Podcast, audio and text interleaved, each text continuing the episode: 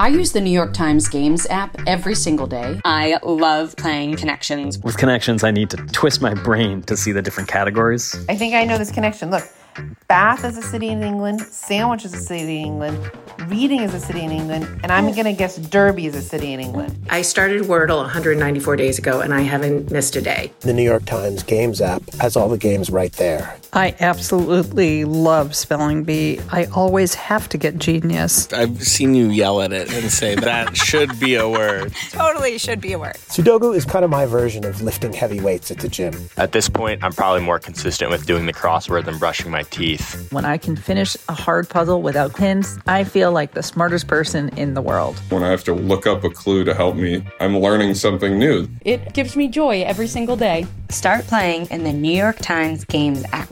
You can download it at nytimes.com/gamesapp. From the New York Times, I'm Michael Barbaro. It's Monday, August 26th. Here's what you need to know today. Second thoughts on escalating the trade war with China? Yeah, sure. Why not? Second thoughts? Might as well. Do you have second thoughts about escalating the war with China? I have second thoughts about everything.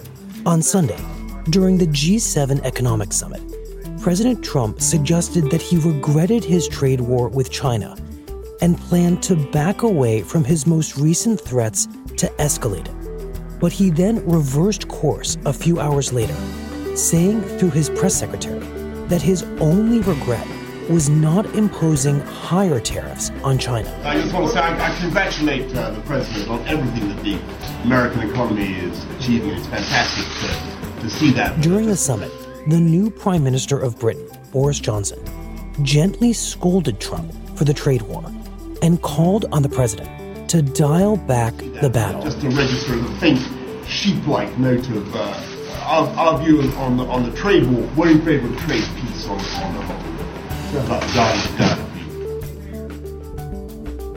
And the Times reports that a network of conservative operatives close to the Trump administration is pursuing what they say will be an aggressive operation to discredit news organizations deemed hostile to Trump's re-election by publicizing embarrassing information about their journalists.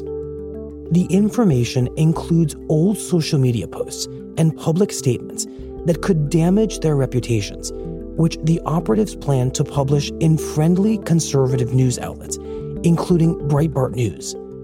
The network has already released information about journalists for CNN, The Washington Post, and The New York Times.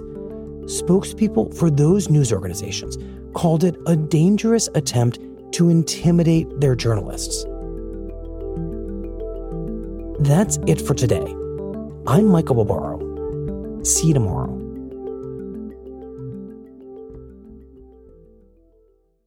This podcast is supported by the Freedom From Religion Foundation. I'm Ron Reagan, an unabashed atheist, and I'm alarmed by the intrusions of religion into our secular government. That's why I'm asking you to join the Freedom From Religion Foundation, the nation's largest and most effective organization of atheists and agnostics, working to keep state and church separate. Phone 1-800-335-4021, 1-800-335-4021, or visit the Freedom From Religion Foundation at ffrf.org. Ron Reagan, lifelong atheist, not afraid of burning in hell.